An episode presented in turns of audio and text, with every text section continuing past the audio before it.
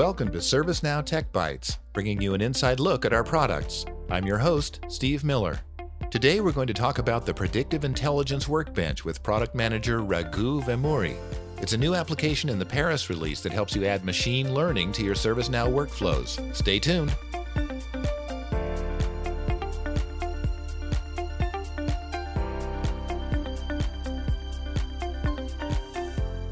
Hello, everyone, and welcome to our first all remote episode of Tech Bytes. My guest and my sound engineer and I are all at our respective homes connected by the internet. Today, I'm happy to welcome Raghu Vemuri. Hey, Steve. Thanks. Uh, happy to be here. Before we get started talking about PI Workbench, maybe you can tell us what you do here at ServiceNow. Sure. Um, so, I'm an ITSM product manager for Predictive Intelligence Workbench and the product owner for PI Workbench, which is what we are releasing in Paris.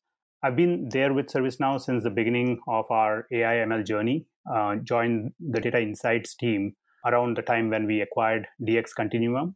That was our first AI ML acquisition. So, as far as my team and what I do, uh, we are a small team of product managers and data scientists focused on uh, executing on our AI first strategy. When I started off, I traveled uh, around the globe, met with uh, multiple customers, and uh, evangelized uh, AI and ML, and then later led uh, the Kingston release of uh, ITSM predictive intelligence capabilities. Now, basically, I've kind of seen how customers implement predictive intelligence and machine learning, kind of understood what were the customer personas implementing AI, the pain points, and you know that was kind of the genesis for this product PI workbench, which I'll be excited to talk about. Oh, so you've been on this all the way since the Kingston release. That gives you quite a historical perspective on this. Yep, I've, I've seen it all, at least through through the ServiceNow eyes. Okay, good. And how about when you're not at work? Uh, how do you keep busy during your off time? Yeah, so uh, so most of my time I kind of spend with family and friends. You know, uh, hiking at various destinations around the Bay Area. In the rest of the time, you know, I'm just maybe a technology fanatic, I guess. I don't know try to keep up on the technology trends uh, and, and see how the market is doing. Okay, well, that sounds good.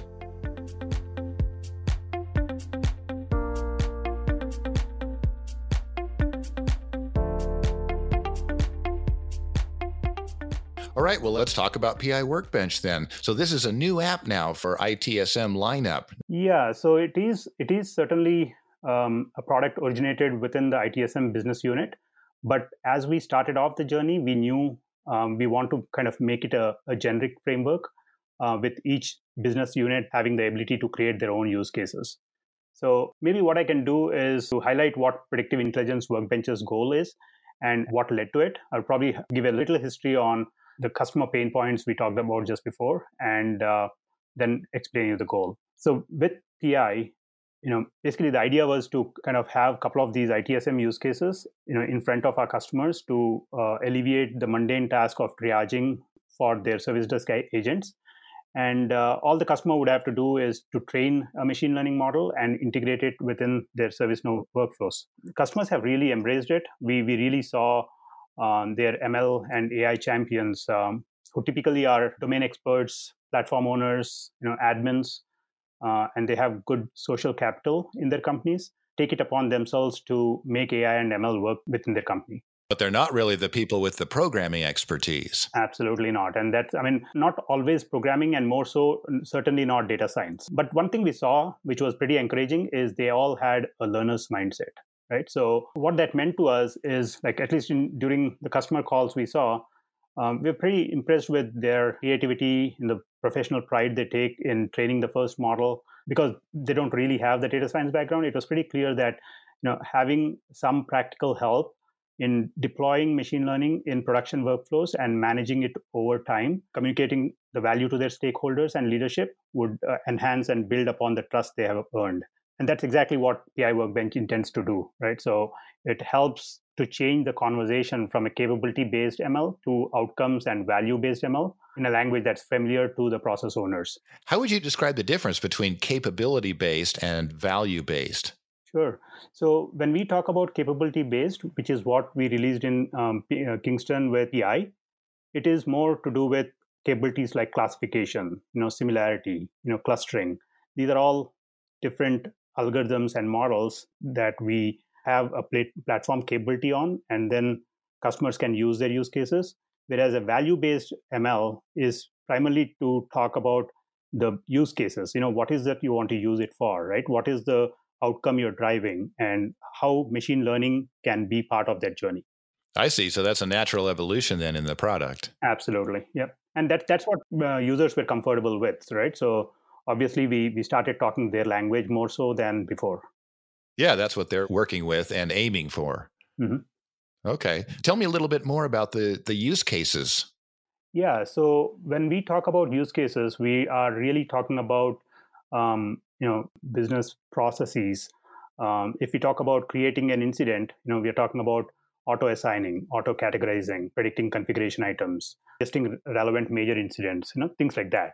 So all these are different uh, ways in which when a customer is creating an incident or when an agent is creating an incident, these play a part in quickly creating it and efficiently resolving the, the incident. So I can I can say you know uh, the advantage we are trying to get with PI Workbench is um, when we talk to the customers, we we heard you know questions like, hey, you know what, ServiceNow has our data. Why is it not training a model for us out of the box, right? So why do we have to do this configuration? Other other questions could be things like, uh, am I following the right steps in the implementation? How do I know this model is the right model for me? And lots of questions around integration and how can these models coexist with the business rules and, and can we give some kind of a best practice guidance for the customers as they are going with that journey uh, see how other customers are doing and help them along the way so we essentially build these features within the product and we kind of guide them be it creating out of box trained model or you know giving the best practice guidance on you know if a customer is creating an outsourced service desk or has a outsourced service desk maybe one model uh, for assignment group would be good. If they are creating or they want a use case for self-service incidents you know maybe they can create for that just that one contact type things like that essentially. Based on uh, their data we are able to recommend you know what would be the best uh, input fields uh, to to create a better model on the next iteration we, we saw that customers were typically, or at least process owners, were not typically comfortable tweaking those business rules. Uh, so we provided a no code integration option and also readily giving correlation between the business metrics and the machine learning metrics. So that, those are some of those feature enhancements we did. Okay, so it sounds like uh, with this with this latest iteration, they start off farther ahead with pre-trained models, and it's easier for them to make modifications as they go forward. Correct. Exactly. Yep. And uh, essentially, by doing that, what what's happening is the customers are able to just focus more on business scenarios as they are talking to their stakeholders, and this will be a, a good bridge for that discussion and collaboration to happen.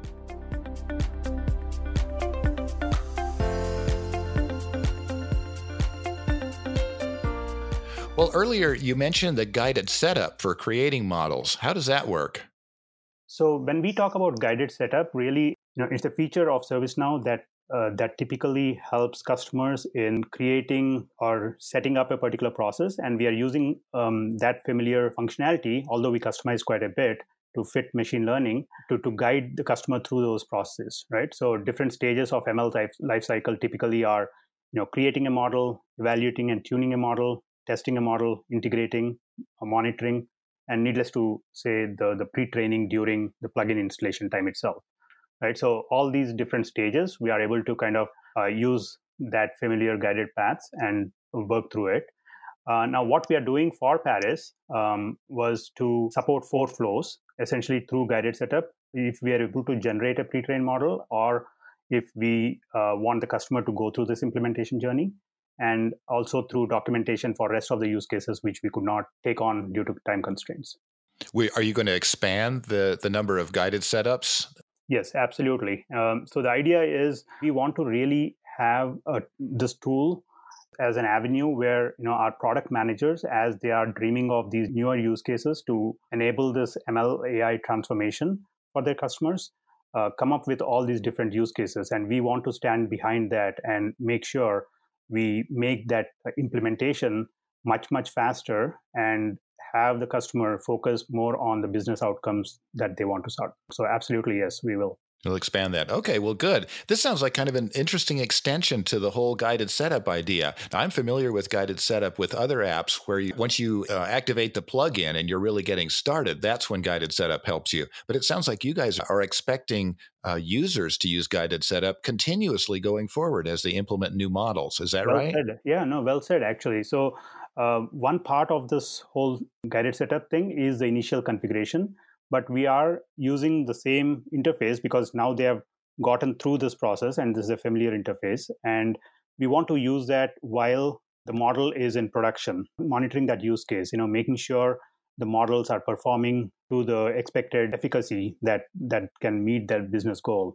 And also as they are doing that quickly and readily uh, help uh, the process owner communicate to their stakeholders on the value it's bringing to the corporation right so those are some some things and uh, this will be an ongoing thing not just for initial configuration yes Okay. And one other thing that I'm curious about evaluating the efficacy of your model. Is it the guided setup? Uh, does that help them do that as well? Or is that a, or another feature that helps them evaluate effect, efficacy? So once the model is deployed, we have a different feature within the tool to monitor all those models. So we have a monitoring functionality and we define something like called an underperforming model right? So we have certain thresholds and if the model is not achieving those thresholds uh, we tag them as an underperforming model. So all the process owner or an ml champion needs to do is click on it and see where where the model is not performing. Essentially go to a dashboard view and looking at it they will be able to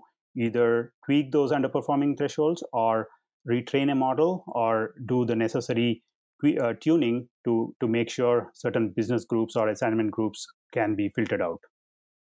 Okay, so it identifies models that have issues and guides them then in improving them. Absolutely. While we are doing that, we also talk about you know what are the typical best practices in tuning. Okay. Um, we were talking about the product is supplied with certain models designed to meet common applications, common use cases. Can they modify those to tailor them to their own businesses? Uh, yeah, ex- when you say modify, right, uh, we, we are doing it in two parts. Actually, it, it has two parts to the story there. Uh, one is the underperformance that I just talked about. But as we treat each model as an experiment, right? So, what we say is, okay, let's start off this experiment and make sure we get a particular model. Now, the process or the implementer, ML Champion, is communicating with the stakeholder and either tweaking that model or maybe creating one more model, right? So each model, since it's an experiment, the way we go about is we say, let's make sure we track those experiments. Let's make sure we get the best experiment up front, which is the best model surface readily to the user. And there again, we have certain features where we can identify that. And then when they roll out, they know that this is this is the best model for the job and they are able to also see you know what were the other models they had to go through before they landed on this. So it sounds like uh, experimentation constant iteration that's just a feature of this product. Absolutely. And and that's kind of core to machine learning right? You want to have a machine learning solution which is typically allowing you to experiment and uh, ensure you know the best model is deployed in the environment. Yes and then it stays up to date by reacting to changes that are identified from the data yeah, absolutely. At least it'll it'll alert the customer that there are changes. You got to act on it.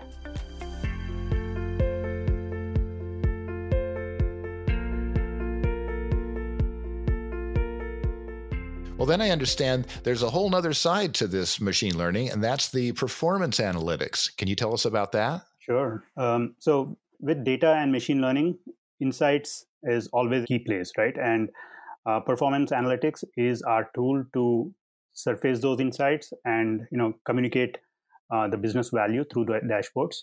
So essentially, we have three different uh, tabs of the dashboard. The first one is to do with communicating the business value and um, being able to customize these metrics to each customer's environment. You know, we seed some uh, metrics out of the box like MTTR, average cost of the incident, or you know CSAT and things like that but the customers can always modify it to what they would like to. And uh, the second tab is really the monitoring part that I talked about, right? So uh, that'll tell you typically how many predictions are correct, you know, how, how well is the model doing as opposed to what it was supposed to do, how many are incorrect, you know, how many have been skipped. And that'll help the customer tune these models back and you know make sure they stay current and the final one is to do with the training model stats right so which is once the model is trained uh, how many ass- assignment groups can be predicted how many are excluded in this training right how well is the data distributed across assignment groups things like that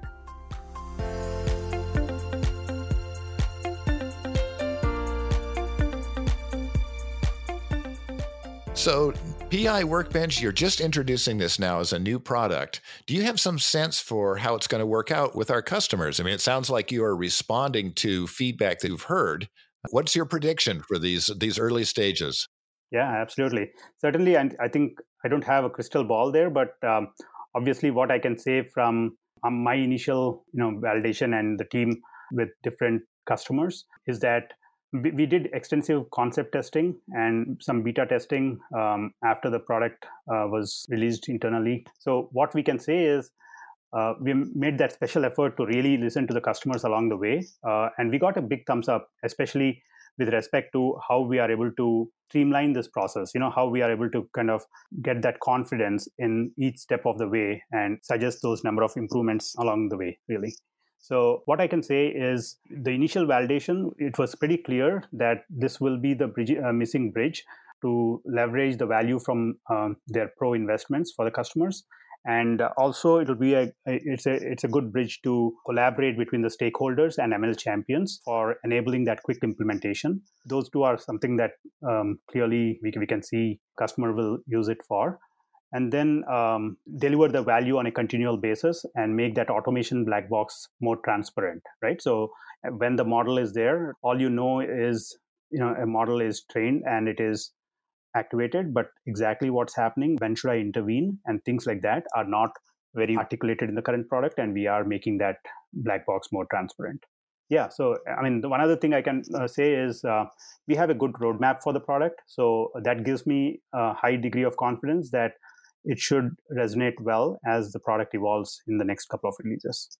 Okay, that's uh, that's certainly encouraging, and this is feedback from people who've been trying to use PI for a while, right? So they have some expertise and they know what they're talking about. Absolutely, yep. They have gone through the pain points. They have they've articulated it. You know, it was very refreshing to really you know go back to them and test those concepts. So I'm I'm pretty optimistic about it well, we'll see how it goes. All right. Well, suppose I'm a customer, and how would I get started using PI Workbench?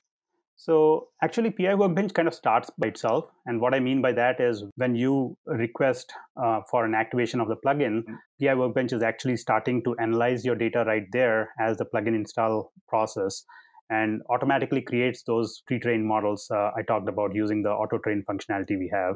Now, if the model is good and like the customer is using a out of box uh, implementation for assignment group let's say they can just directly drop it into uh, their workflow with the no code integration so it starts by itself really and then they can always make those improvements and all the advanced functionality we just talked about. Okay. Well you've given us a good glimpse of this new product here. Uh, is anything else you wanted to add about it? No, I, I think uh, I would say you know we we have pretty good documentation uh, both in terms of embedded help and the documentation for each use case. Um, with this product, we are kind of I mean, typically we get these technology platform or capabilities up, but with this product, we are actually giving that implementation guidance. And uh, i feel like uh, going through the product documentation and embedded help will make it much easier for the customers as they go along. Okay good. So this does make use of that embedded help. I know we're trying to spread that more throughout our product. Yes exactly. All right. Well i want to thank you very much for joining us. This has been a very enlightening look at the product yeah, thanks a lot, Steve. It, it was great to talk about the product and tell our customers, you know, how this is going and where it'll land. So, all right. Well, best of luck with the product, and uh, we'll check back with you and see how it's doing. Uh, another release or so. Yep. Thank you, Steve. Take care. Please tell us what you think of this podcast. You can leave feedback or ask questions in the ServiceNow community. For more information on any ServiceNow topic, take a look at our product documentation, knowledge base, or ServiceNow support YouTube channel. Thanks for listening.